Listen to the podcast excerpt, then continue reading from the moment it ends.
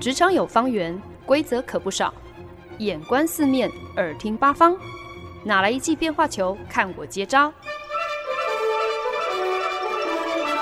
那些老外教我的事，，Honey，Easy Talk Easy Work。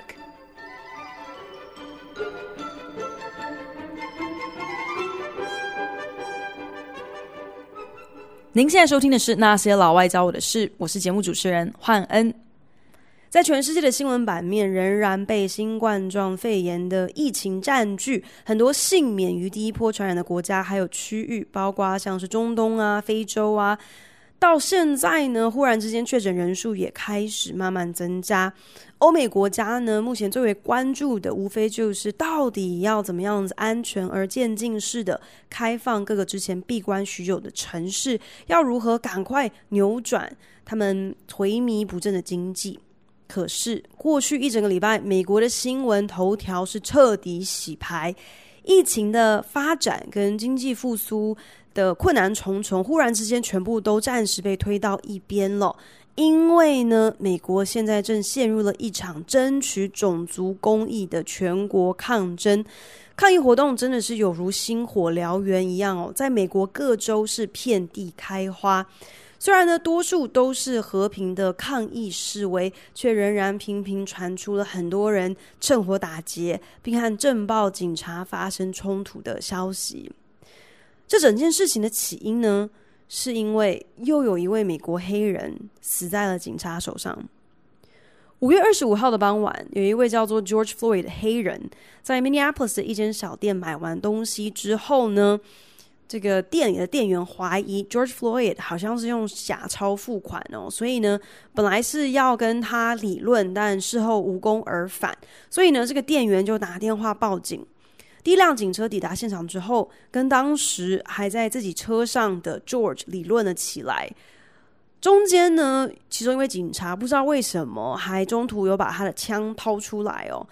之后虽然是把枪收起来，可是呢，两位警察还是。将 George 从自己的车上抓出来，然后呢，就在路边给他上了手铐。整个过程呢，都被路旁的监视器拍下来。后来呢，两位警察要把 George 押回停在对街的警车上。这个时候，呃，据证人指出，George 有跟警察表示说自己有幽闭恐惧症，不愿意上警车，甚至是几度腿软跌坐在地上。因此呢，这两位警察就呼叫呃增派呃支援。后来，另外两辆警车抵达了现场，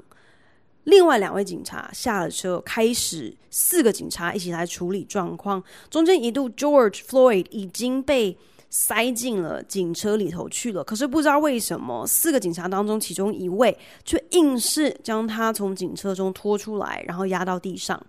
George Floyd，他都已经双手被手铐铐在身后，已经是整个人是趴在街上了。可是呢，这位警察却将自己的膝盖压制在 George 的脖子上，身边另外两位警察则分别压住了 George 的背。第四位警察呢，则是在警车前把关，然后开始跟这个呃。不断群聚的路人对峙哦，很多路人大老远就已经看到了 George Floyd，他的脖子是被压在警察的膝盖下。George Floyd 躺在地上，趴在地上，不断的呼救，说自己不能呼吸，说自己快要快要，他们要把我杀死了，我不能呼吸，我不能呼吸，I can't breathe。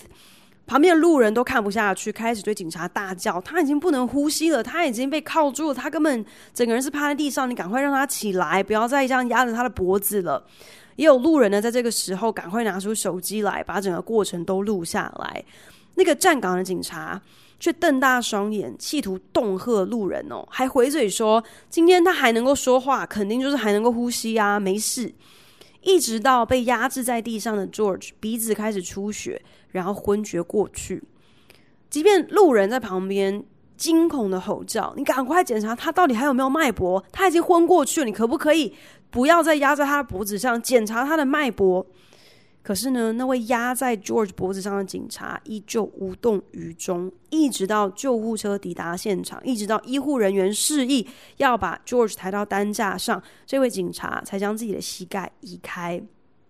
George 被警察用膝盖压在脖子上，趴在地上长达将近九分钟之后，才上了救护车。然后在急救过程当中，宣告不治。整件事情呢，是在路人拍摄的影片广为流传之后彻底引爆。Minneapolis 警察局在第一时间只是解雇了四位警察，一开始的时候完全没有要起诉任何人。这样的回应简直是火上浇油，当地人于是发起大规模的抗议游行。呃，是在开始严正的抗议之后呢，呃，检方才起诉了那位用膝盖压住 George Floyd 的警察。事后好像又隔了好几天之后。啊、才又开始追加起诉了另外三位警察。可是到这个时候呢，这个事件已经传遍了全国，其他美国许多的重点城市也都纷纷响应起了呃抗议警察执法过当、抗议种族歧视的呃示威游行。可是呢，在抗议过程当中，也开始发生了纵火事件。Minneapolis 的第三分局警察第三分局在抗议的第二个晚上，就整栋楼付之祝融哦，很多店家的玻璃都被打烂，然后店里被洗劫一空。这类趁火打劫的事情也在美国其他城市上演着。各大城市呢，纷纷加强警力镇压，甚至出动国民兵，并颁布宵禁。可是呢，抗议活动仍然持续进行中。对台湾的听众来说呢，可能会觉得好像有一点点摸不着头绪哦，会觉得一个黑人何德何能，怎么可以引爆全国响应的如此大规模的示威活动呢？殊不知，警察暴力跟美国的种族问题是根深蒂固的老问题了。George Floyd 的死。引爆的是一个累积了数十年、深植在美国历史的社会不公义，并不是好像警察才弄死了一个市井小民这么单纯而已。今天呢，在节目当中就要来跟大家一起聊一聊潜伏在美国社会已经有好几十年的种族歧视问题，到底是怎样子的错综复杂，怎样子的如影随形、阴魂不散。警察执法过当，对于美国黑人来说呢，一直以来从来就不是一个好像很抽象或者是很理论性的概念，反而呢是一个随时都潜伏在他们日常生活当中的迫切危机。很多美国黑人的切身经验就是，今天可能你不过是走在马路上，穿着一个帽 T，你都有可能因为你的肤色被警察拦下来，被警察盘问，甚至你只是可能过马路闯红灯。我们当中谁没有走路的时候闯过红灯？连警察都常做的这样的一个事情。可是，对不起，如果今天你是住在美国的黑人，如果你走路闯红灯，你都是有可能会被抓去关的。今年三月，在肯德基州，有一位年仅二十六岁的第一线医护人员 Brianna Taylor，他什么事都没有做，他不过就是睡在自己家里。也可以大半夜的身中八枪，死在警察手上。原来警察申请了一个搜索令，正在追查一个毒贩，可是他们却去错了地址，搜索错了民宅，大半夜闯入了 Brianna 的家，没有先表明身份。Brianna 的男朋友以为有人半夜闯空门，拿出他合法持有的手枪示警，要自我防卫，结果。警方竟然以二十多发子弹回击，然后 Brianna 就这样子莫名其妙的半夜在睡梦中，在自己的家里头被警察乱枪打死。Brianna 的妈妈痛心疾首，表示自己怎么那么傻。这几个月来最担心的是女儿。为了呃每天要进医院照顾新冠状肺炎的病人，会不会不小心就感染到病毒？万万想不到，自己最该担心的反而是女儿大半夜在自己家睡觉的时候，是不是完全的安全？今年二月的时候，在乔治亚州，一个二十五岁的黑人男子 Ahmaud Arbery 在大白天出门慢跑，结果路边有一对白人父子看到他。觉得他好可疑，就持枪开车追捕他。路人哦，路人而已哦。后来呢，就光天化日之下，连着两枪当街把阿玛打死。也是因为这件事情开始获得了媒体、获得了大众的关注。事隔好多个月之后，这对父子才被逮捕。两个人声称，当初是因为怀疑阿曼可能是近期社区闯空门的嫌疑犯，所以呢，决定要肩负起公民义务，决定要持枪上前盘问。二零一六年的时候，在 Minneapolis 有一个黑人男子跟女友开车的时候被警察拦检拦下来。男子在车上要伸手拿出自己的驾照给警察的时候，就被警察一枪打死在车上。这整个过程都被他在同同车的女友用手机直播拍下来。可是事后开枪打死人的警察，最后也是被判无罪。这类的事情。在美国是层出不穷，诶，这就是美国黑人的现实。今天你不管是出门慢跑，是出门买零食，是在街上散步，是在自己家里睡觉，这些好像对任何其他人，特别是白人都应该是非常稀松平常的事情。如果今天你是美国黑人的话，你都有送命的可能，你都有可能会被警察或是被白人路人枪杀。每一次类似事件发生之后，也都会有零星的抗议，然后呢，在网络上也都会有群起的公愤，然后大家也都会说，这个黑人的命也是命啊，Black Lives Matter。可是时间一久，这些事情也就都不了了之。重点是，大多数杀人的警察常常都无罪开脱，或者是最多可能就是被警局警告，或者是被警警局革职。今年五月的时候，有一位在纽约中央公园遛狗的白人小姐，跟一位黑人赏鸟客，他们之间发生了口角，也成为了大家网络上疯传的影片。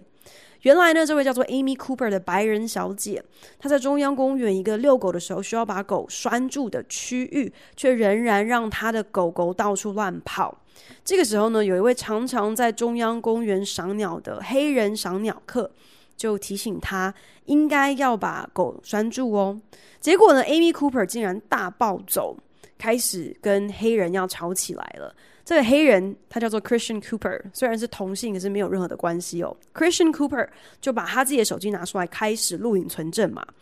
Amy 看到更加恼羞成怒，面目狰狞的恐吓黑人说。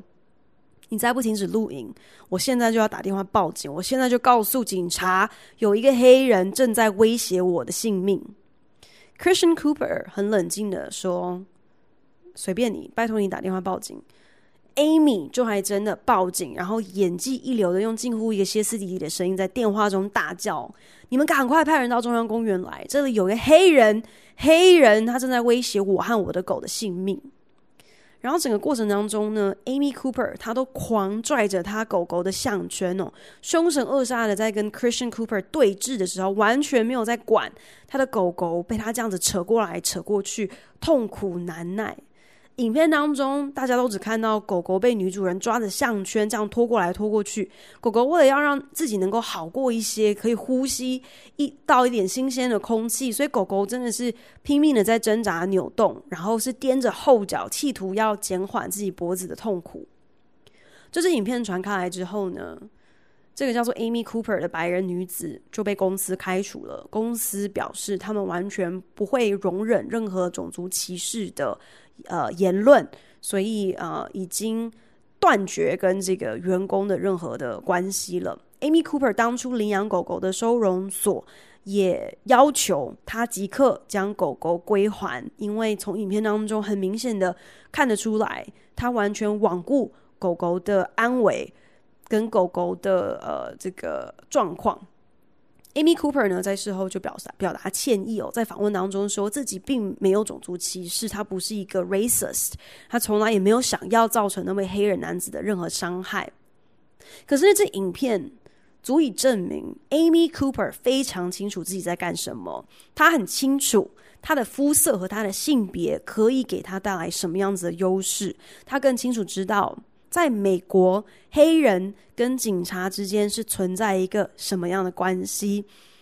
所以呢，他才知道可以用叫警察来作为一个要挟，甚至他很清楚的已经讲得很白了，他要告诉警察，点名告诉警察说，在我面前的这个人是一个黑人。这足以证明 Amy Cooper 不仅清楚警方针对非裔美国人的偏见，他不仅知道在存在于美国社会的这种警察特别针对黑人的执法过当的这这个行之非常多年的历史，他更摆明了知道可以如何来利用这样子的种族偏见作为有利于自己的武器。这个事件彻底的击溃了很多白人一直以来在种族议题上装傻的防护罩嘛。很多白人都会一脸无辜的说：“I'm not a racist，我怎么会歧视黑人呢？我有很多黑人的朋友诶。”然后甚至会说：“在我的眼中，I'm colorblind，我根本不会注意到你的肤色啊，我根本就是对肤色是色盲啊。”但是歧视跟偏见之所以可怕，就是因为他们的存在和他们暗中发酵。大部分的时候是无色、无形、无意识的，是不会以一个警察的膝盖压在一个黑人的脖子上这么具象、这么残酷的体现在社会当中的。但是，不是以这种现象呈现，并不代表它不存在啊。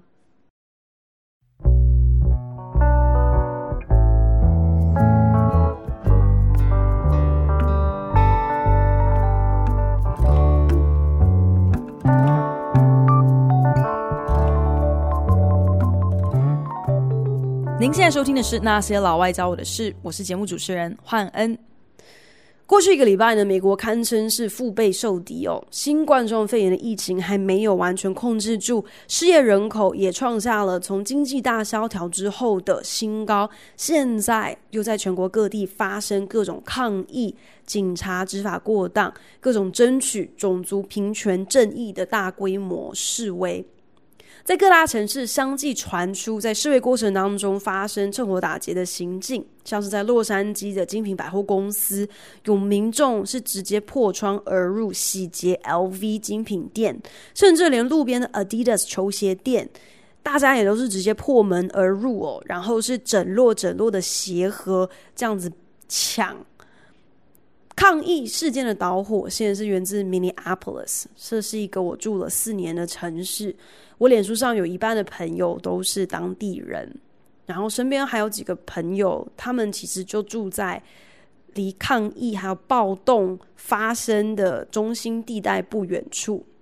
我有朋友他就说，他一觉醒来，然后自己的屋子里头全部都是烟味，因为呢，他住的地方不过就是隔着两条街，就是暴动分子前天晚上大肆纵火的犯案现场。后来呢，明尼苏达州的州长。就在记者会上表示，警方逮捕的很多的这个呃暴力的纵火分子、破坏公物的人，其实大部分都是外州赶来现场凑热闹的白人。因为这样子，我的这个朋友他就在抗议爆发的第二个晚上，就行李款款，然后去投奔到另外一个朋友家，呃，一个周末。可真的，其实对他的这整个心理的压力是非常大的。在当当住在当地的人，其实心情都是非常的紧张的。我还有朋友，他们也是住的离抗议现场特别的近哦，所以呢，两个人就跟就她就跟丈夫商量好，两个人要轮流守夜，因为就是很怕说半夜会不会有什么又是来找茬，就是要作乱的不速客会找上门来。守夜的过程当中，他们常常会听到直升机在空中盘旋的声音，甚至呢还会亲眼目睹到国民军的军用卡车路过，呃，警察设立路障，然后也会呃断断续续的听到就是抗议者的声音。Minneapolis 俨然就是在一个礼拜之内就变成了一个战场。我的白人朋友也纷纷在脸书上发表他们对这整件事情的感想。他们为着再一次发生了警察执法过当，然后就杀害了一个黑人这样的事情，感到非常的愤怒，非常的。哀伤，他们也表示自己越发深刻体会到自己所享受的白人特权，他们的 white privilege。他们过马路的时候不用担心会被警察杀死，出门买东西、出门慢跑的时候不用害怕会被警察杀死，在家睡觉的时候也不用害怕会被警察杀死。他们也在这段期间彼此呼吁，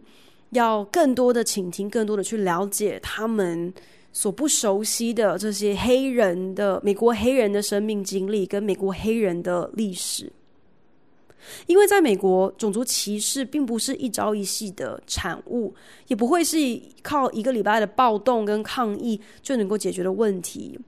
打从美国建国开始，这个国家的繁荣其实就是用黑人的血汗换来的。即便后来已经废除了奴隶制度，可是呢，美国却非常狡诈的发明了全新一套的体制来奴役黑人同胞。是什么呢？就是他们的司法体系跟监狱制度。大家知道吗？美国人口虽然仅仅占了全球人口的百分之五，可是呢，美国的监狱受刑人人口却囊括了全球监狱人口的百分之二十一，再也没有什么别的国家比美国更喜欢把人家抓起来关到监狱头去了。根据二零一四年的数据指出，全美受刑人人数的三分之一都是黑人，尽管黑人占全美人口比才不过百分之十三而已。数据更进一步指出，黑人被逮捕的频率是白人的五倍。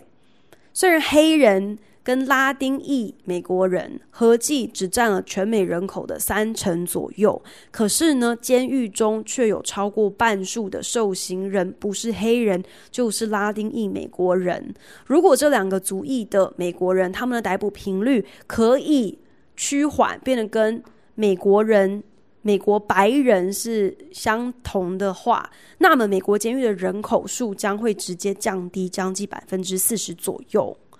这么多数字的意思是什么？意思就是美国不是只是喜欢抓很多人进监狱，他们是专门喜欢抓黑人跟拉丁裔的美国人进监狱。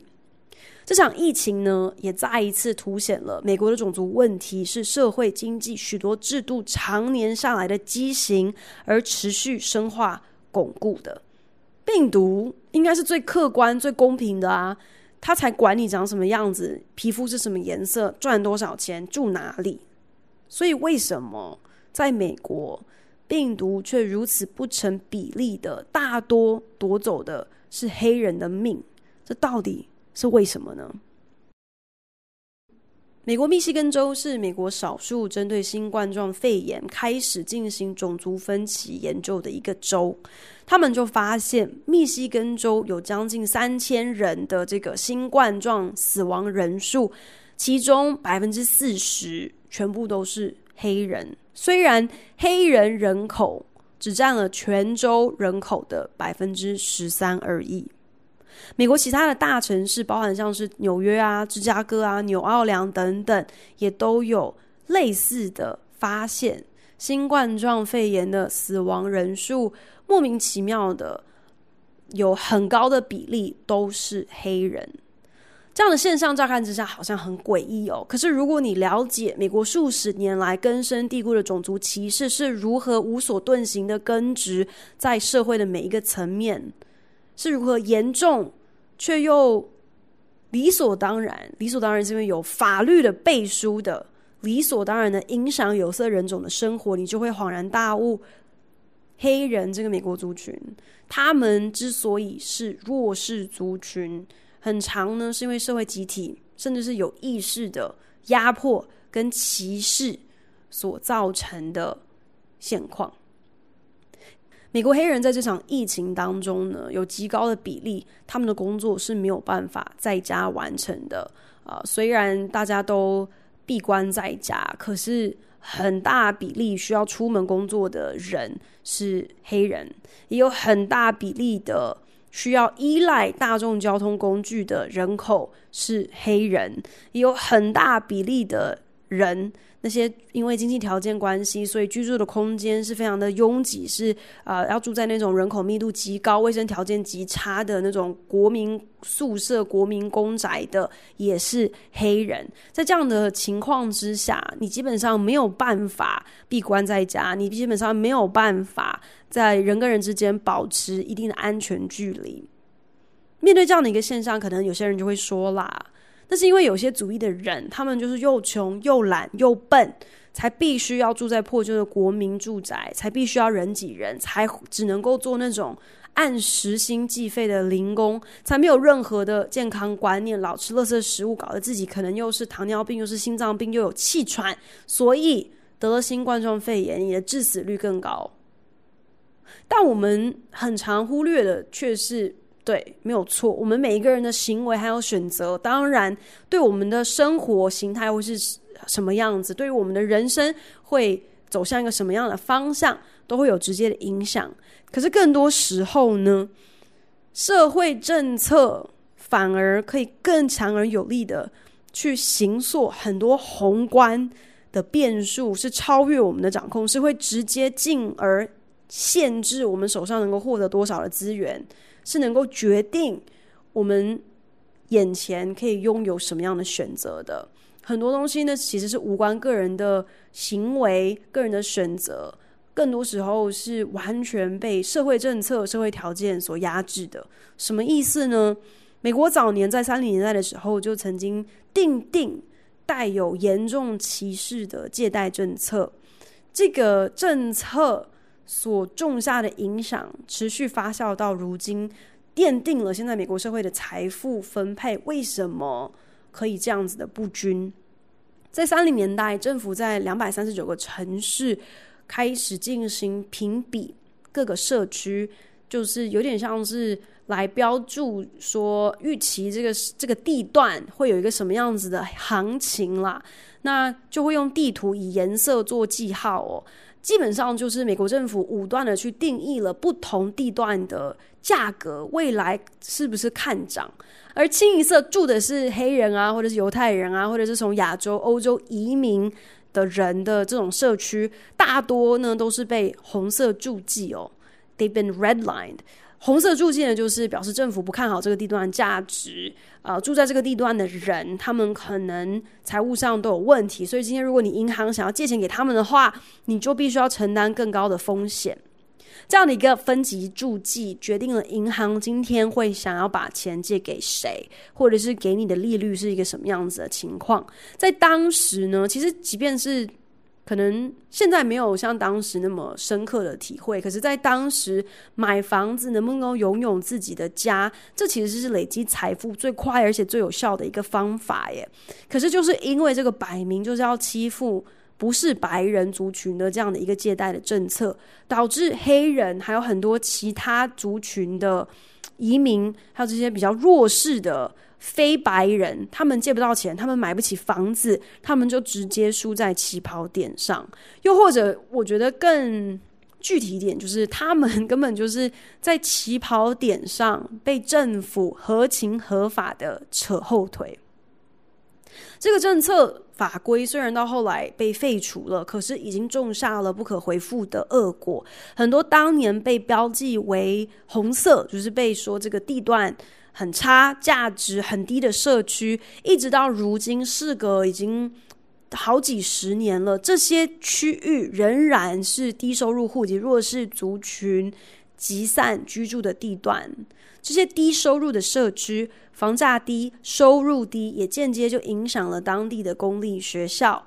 为什么呢？这中间的连结是什么？原来美国的公立学校绝大部分他们的收益来源，除了可能联邦政府会补助一些经费之外，大部分都是靠你学区内征收的地产税来养你的公立学校。所以，如果你住的社区，越穷，你的房价越低，你越少中小企业，越少人能够啊、做一点小本生意啊，开个店啊，呃，有有这个呃资金往来，金就是有一些交易，有一些生意，当地的学校它能够征收的，就是呃从地产税啊得到的这些经费也就越加短缺，这就直接冲击到教学资源的多寡。老师跟学生的比例，甚至是班级的大小，就完全会影响到那个社区孩子们他们的教育品质。这就变成了贫困社区的一个恶性循环。你没有钱搬到别的社区去住，所以你没有好的教育选择，你没有接受到好的教育，你就没有可以呃社会。垂直流动的机会，因为你毕不了中学，你上不了大学，你最后工作你有什么选择？你可能就是打零工，或者是大概就是做一些低时薪的劳动工作。再加上美国并没有全民健保这种东西，健康保险大多就是跟工作绑在一起。你今天没有工作，你就是没有保险。健康保险的好坏，还有你什么时候到什么金额上限之后需要个人给付，这些都是要取决于你的工作。如果你今天是跟呃有头有脸的大公司找到了一份非常好的职务，那通常你的工作福利包含很好的保险。可是如果今天你是嗯、可能是呃自由业。呃，自己当雇主，或者是你只是打零工的，这个健康保险的福利部分，你就必须要自己想办法。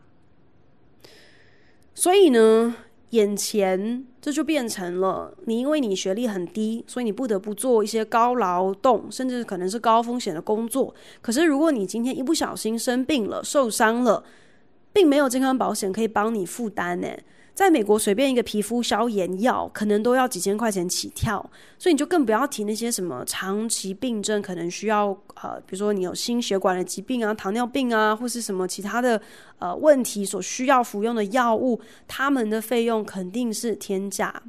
也因此，在美国，你可以生一场病就马上让你破产。也因此，当一开始呃，我不知道现在有没有改，可是一开始你如果嗯。得了疑似得了新冠状肺炎，需要去进行筛检，可能甚至是需要进行住院。前期的时候，美国政府是完全没有要来补助这样的费用的耶。也因此，很多弱势族群、低收入户，他们可能就算有身体不适，也不会愿意要进医院进行检测，因为那个费用他们哪里付得起呀？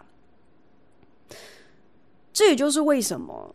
弱势族群始终没有办法摆脱他们贫穷的无限回旋，这往往跟他们是不是很笨、是不是很懒一点关系都没有。反而呢，是因为社会体制多年来有意识的都偏袒白人，即便后来废除了明显种族歧视的政策，可是因为没有更进一步去研究、去设计，能够回复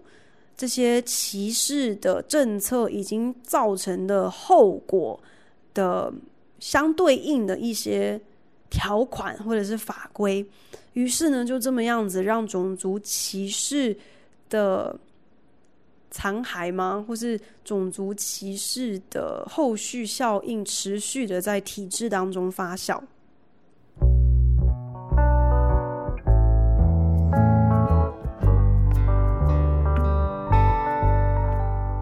本节目由好家庭联盟网、台北 Bravo FM 九一点三、台中古典音乐台 FM 九七点七制作播出。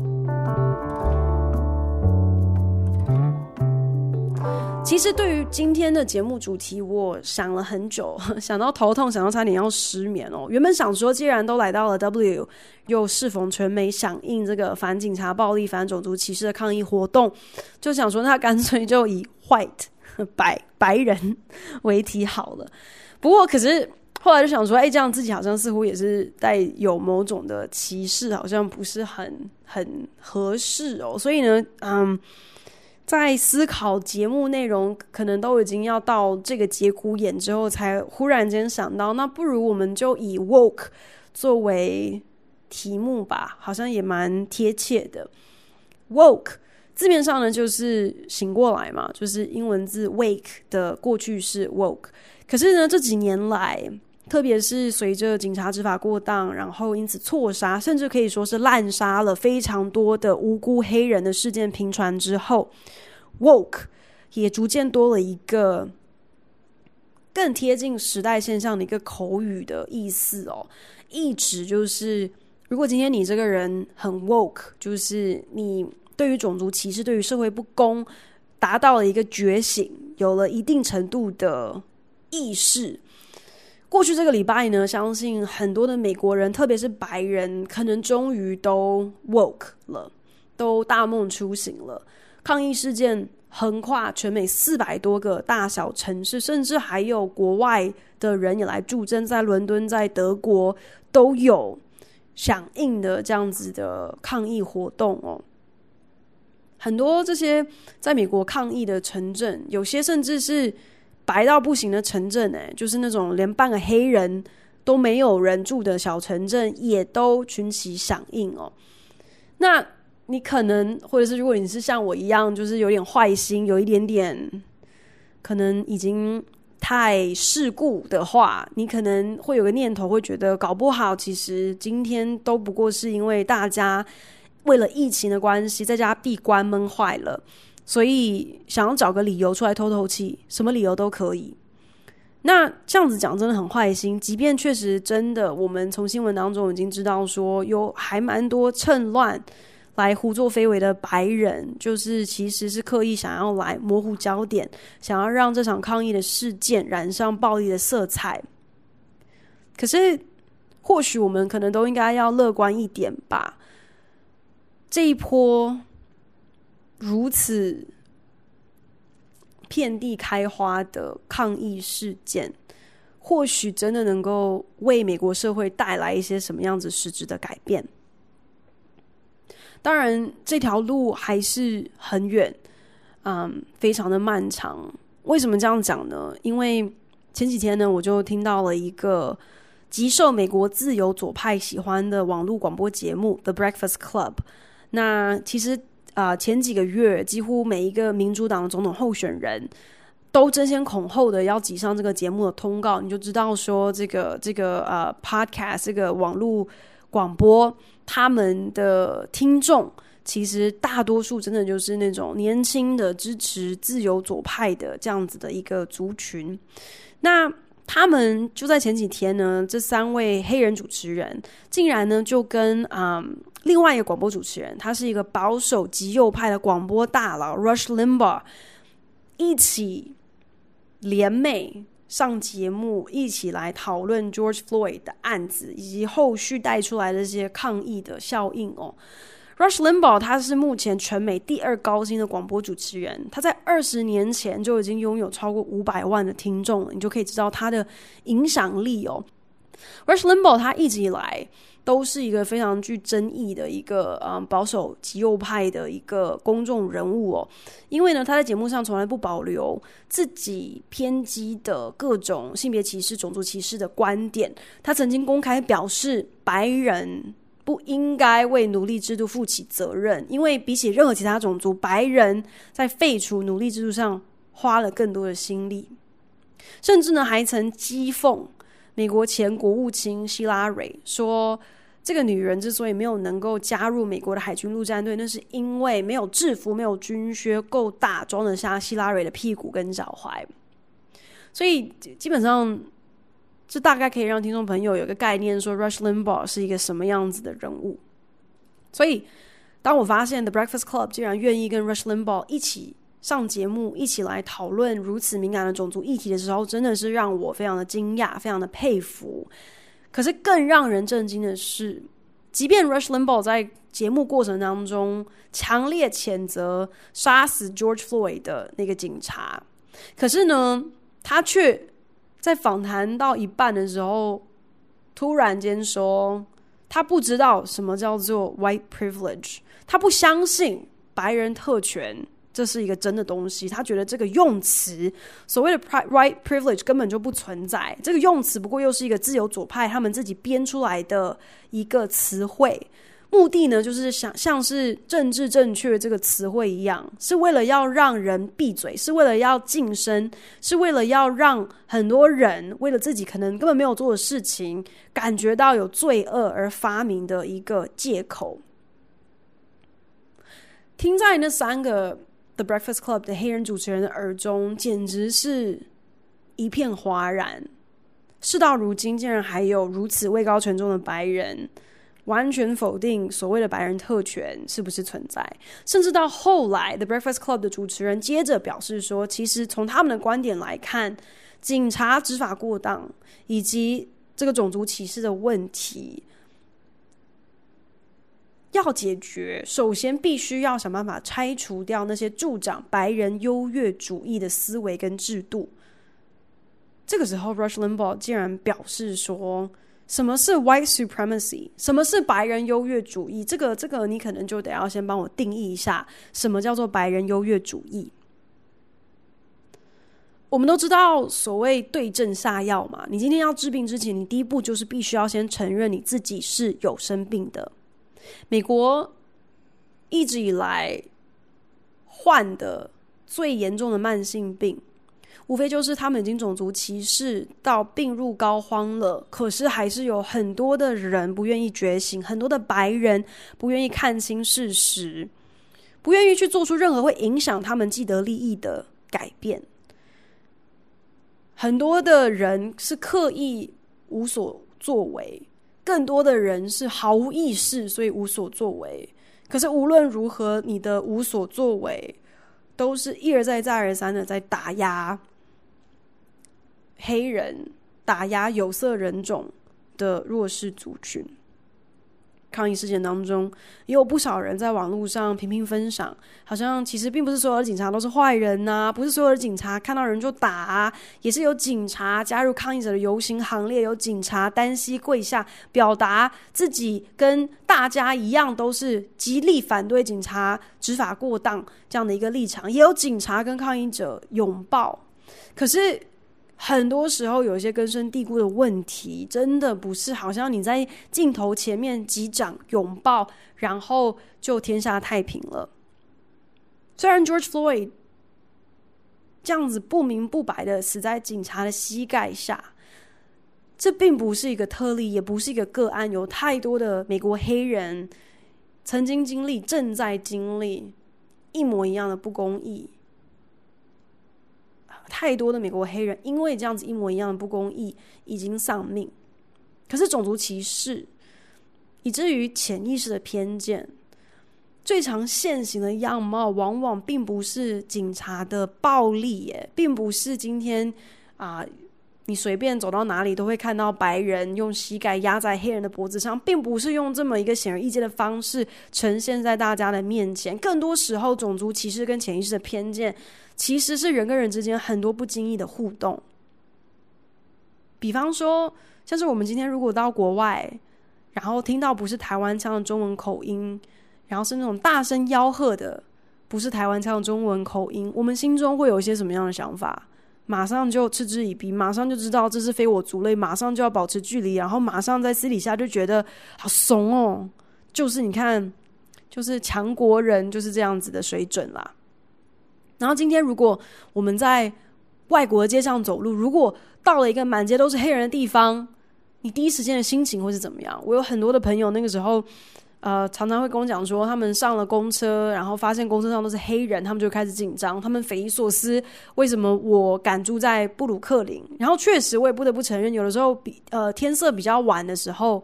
然后我一个人走在路上，街上如果没有什么人。或者是有的人都是黑人的话，好像也很很根本没有思考的，心中就会稍微紧张一下。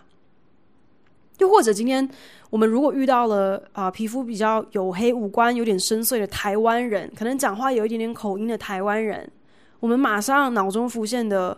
想法是什么？对方应该是运动健将吧？对方应该很会唱歌吧？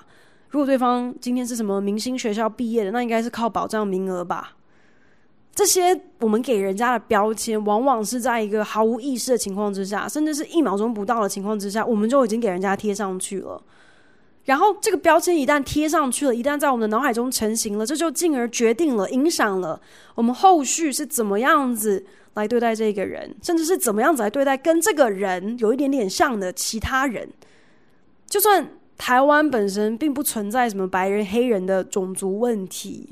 可是我觉得，可能不能否认的是，台湾对于种族的歧视跟偏见，这也是一样有存在的耶。不管像是今天对于原住民啊，或者是新住民啊，或者是外籍配偶啊、外籍劳工的那种轻视，